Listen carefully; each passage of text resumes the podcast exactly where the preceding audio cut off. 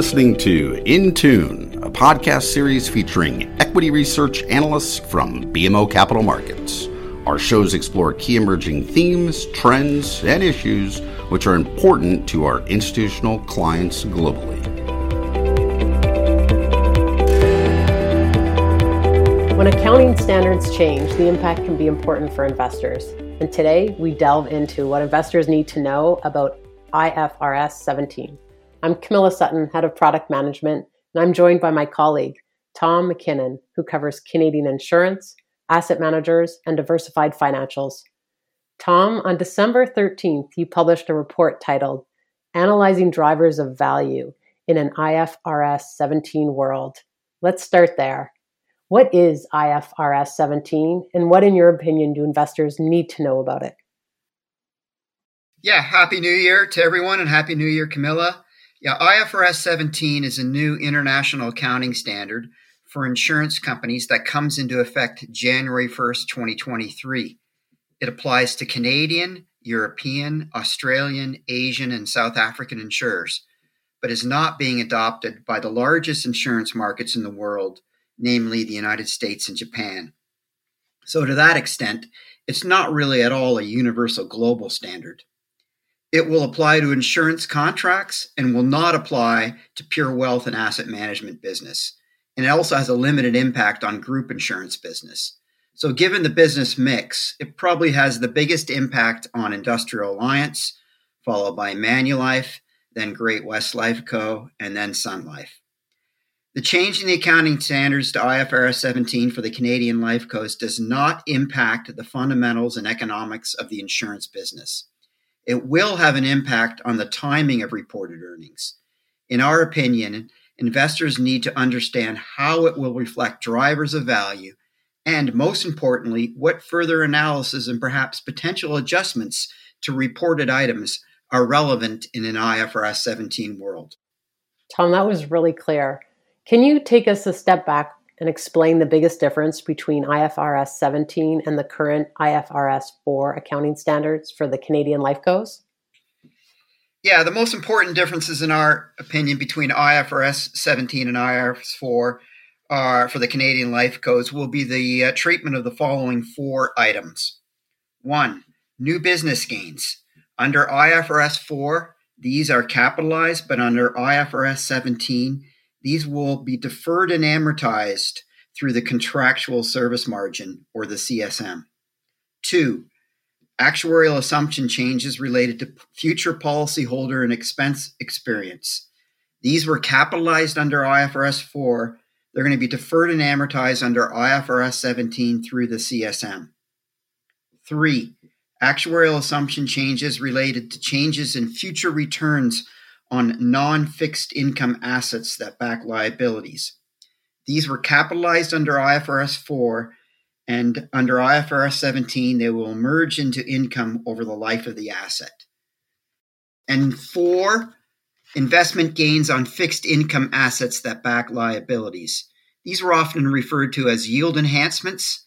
They were capitalized under IFRS 4, but now will be earned over the life of the asset under IFRS 17. So, Tom, as an analyst covering the sector for almost 25 years, and as an actuary who had previously worked in the life insurance industry, what are your thoughts with respect to these changes?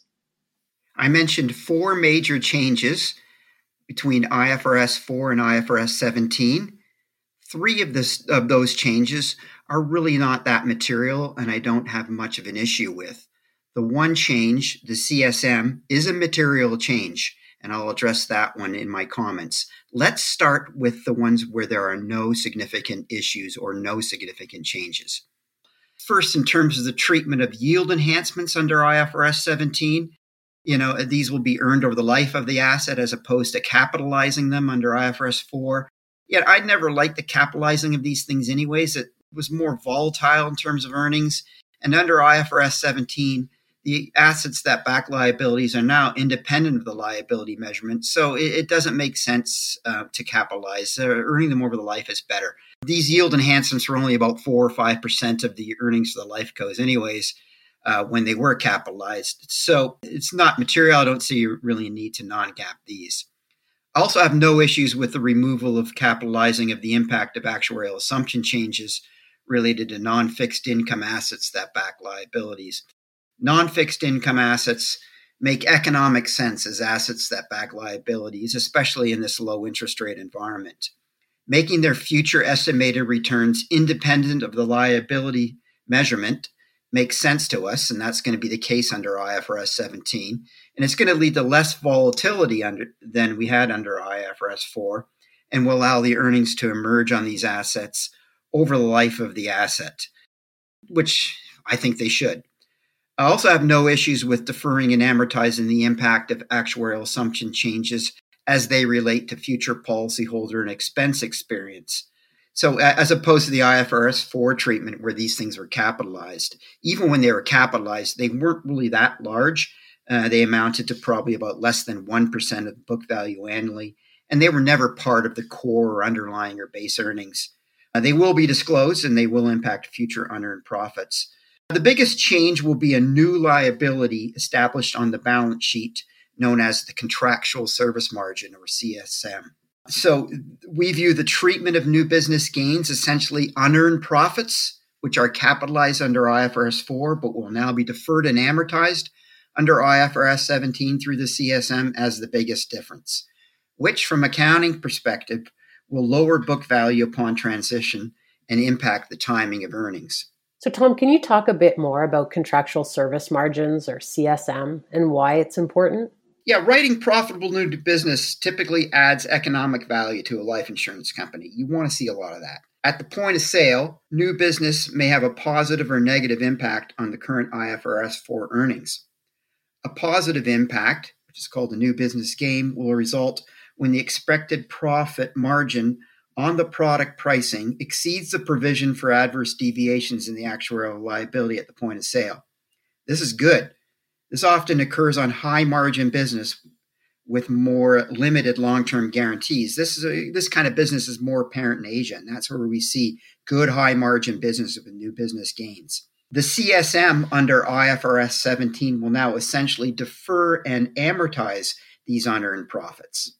It'll be a new reserve on the balance sheet that will contain a portion of the profits on insurance contracts to be deferred and gradually released in income over the estimated life of the contracts. So, writing profitable new insurance business is still a primary driver of value. If you didn't have any CSM, you'd have no unearned profits on your insurance business. And that really doesn't signify value creation, in our opinion. Really, the higher the CSM, the better, in our opinion. So, as an investor, how should I look at IFRS 17 in assessing shareholder value? Yeah, through a series of examples of the in front report we noted at the start of the podcast, we demonstrate the need to look beyond just IFRS 17 reported earnings or book value or ROE in assessing shareholder value and shareholder value creation in an IFRS 17 world. Frankly, IFRS 17 can give unusual results due to the treatment of the CSM. Let's take two companies, and we note this as an example in our report. One grows its sales at 25%, and the other one grows its sales at a 1% clip. It takes years before the IFRS 17 reported earnings for the 25% grower are materially higher than they were for the 1% sales grower. Investors who just pay attention strictly to IFRS 17 earnings bottom line will not see that. But you know, OSFI does. So OSFI, our regulator here, sees the CSM as future unearned profits and thus counts it as capital and does not count the CSM as a liability like IFRS 17 does. That means that the 25% sales grower would have way more capital and way more distributable earnings than the 1% grower. Investors in the 25% sales grower would get higher dividends and potentially higher share, share buybacks, all other things being equal, than the 1% sales grower because of OSFI's non GAAP treatment of the CSM when it looks at IFRS 17 financials. In other words, actual IFRS 17 earnings wouldn't be materially different between a 25% sales grower and a 1% sales grower. But in terms of OSFI's measurement, the capital shareholders would be able to get would be much higher for a 25% sales grower than they would be for a 1% sales grower. As mentioned, OSFI has ind- indicated it will not count the contractual service margin as a liability in its definition of available capital. So, in OSFI's opinion, the book value of the company in IFRS 17 essentially adds back the CSM. In fact, OSFI goes further and is on record as saying IFRS 17 will not change capital for the industry. So capital is king. And if it doesn't change, then isn't IFRS 17 essentially just much more of an accounting exercise?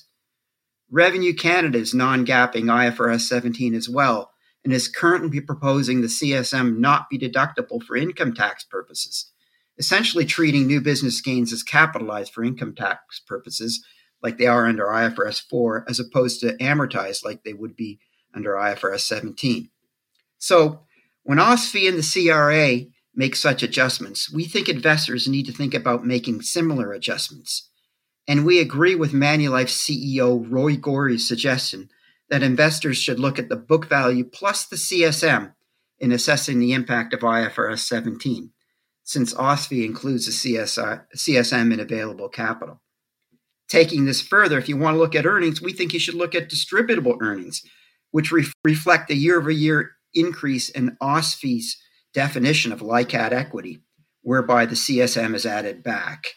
After all, these distributable earnings are what you're going to be able to get in terms of dividends and share buybacks. Investors and life cos want these.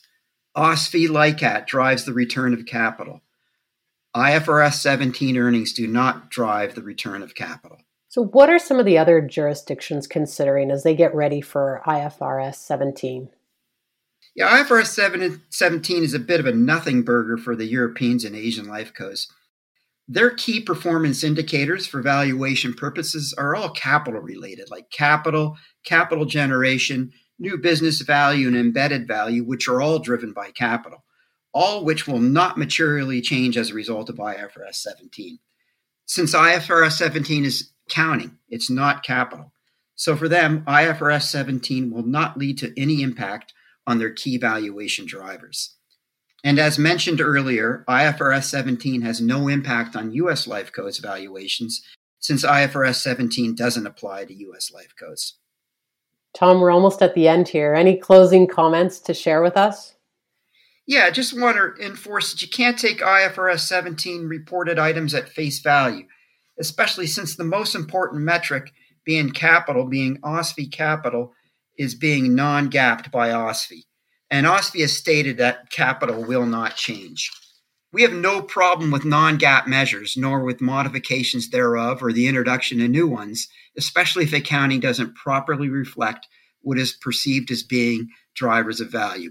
We've mentioned a couple of potential non GAAP items in this podcast and in this report, and we see no problems with these being implemented. We saw that with the Canadian banks in the year 2000 with the introduction of cash earnings. We expect the Canadian Life Cos in 2022 will work towards common metrics with which to analyze value drivers and how to properly disclose them in an IFRS 17 world. With that, I think it's important for people to have a look at our at our IFRS 17 in front report that we released in December. I'd encourage everyone to read it and happy new year to everyone. Thanks. Tom, thank you very much for joining us. Happy new year to you as well. That was Tom MacKinnon, insurance, asset management, and diversified financial analyst here with our global equity research team. And the report that he was referring to is titled Analyzing Drivers of Value in an IFRS 17 World, and it was published December 13th. BMO Capital Markets is proud to deliver thoughtful analysis of upcoming equity research trends that will prove important to clients' investment decisions through both its In Tune podcast as well as our commodity specific Metal Matters hosted by Colin Hamilton. If you enjoyed today's In Tune podcast, please do subscribe and rate it.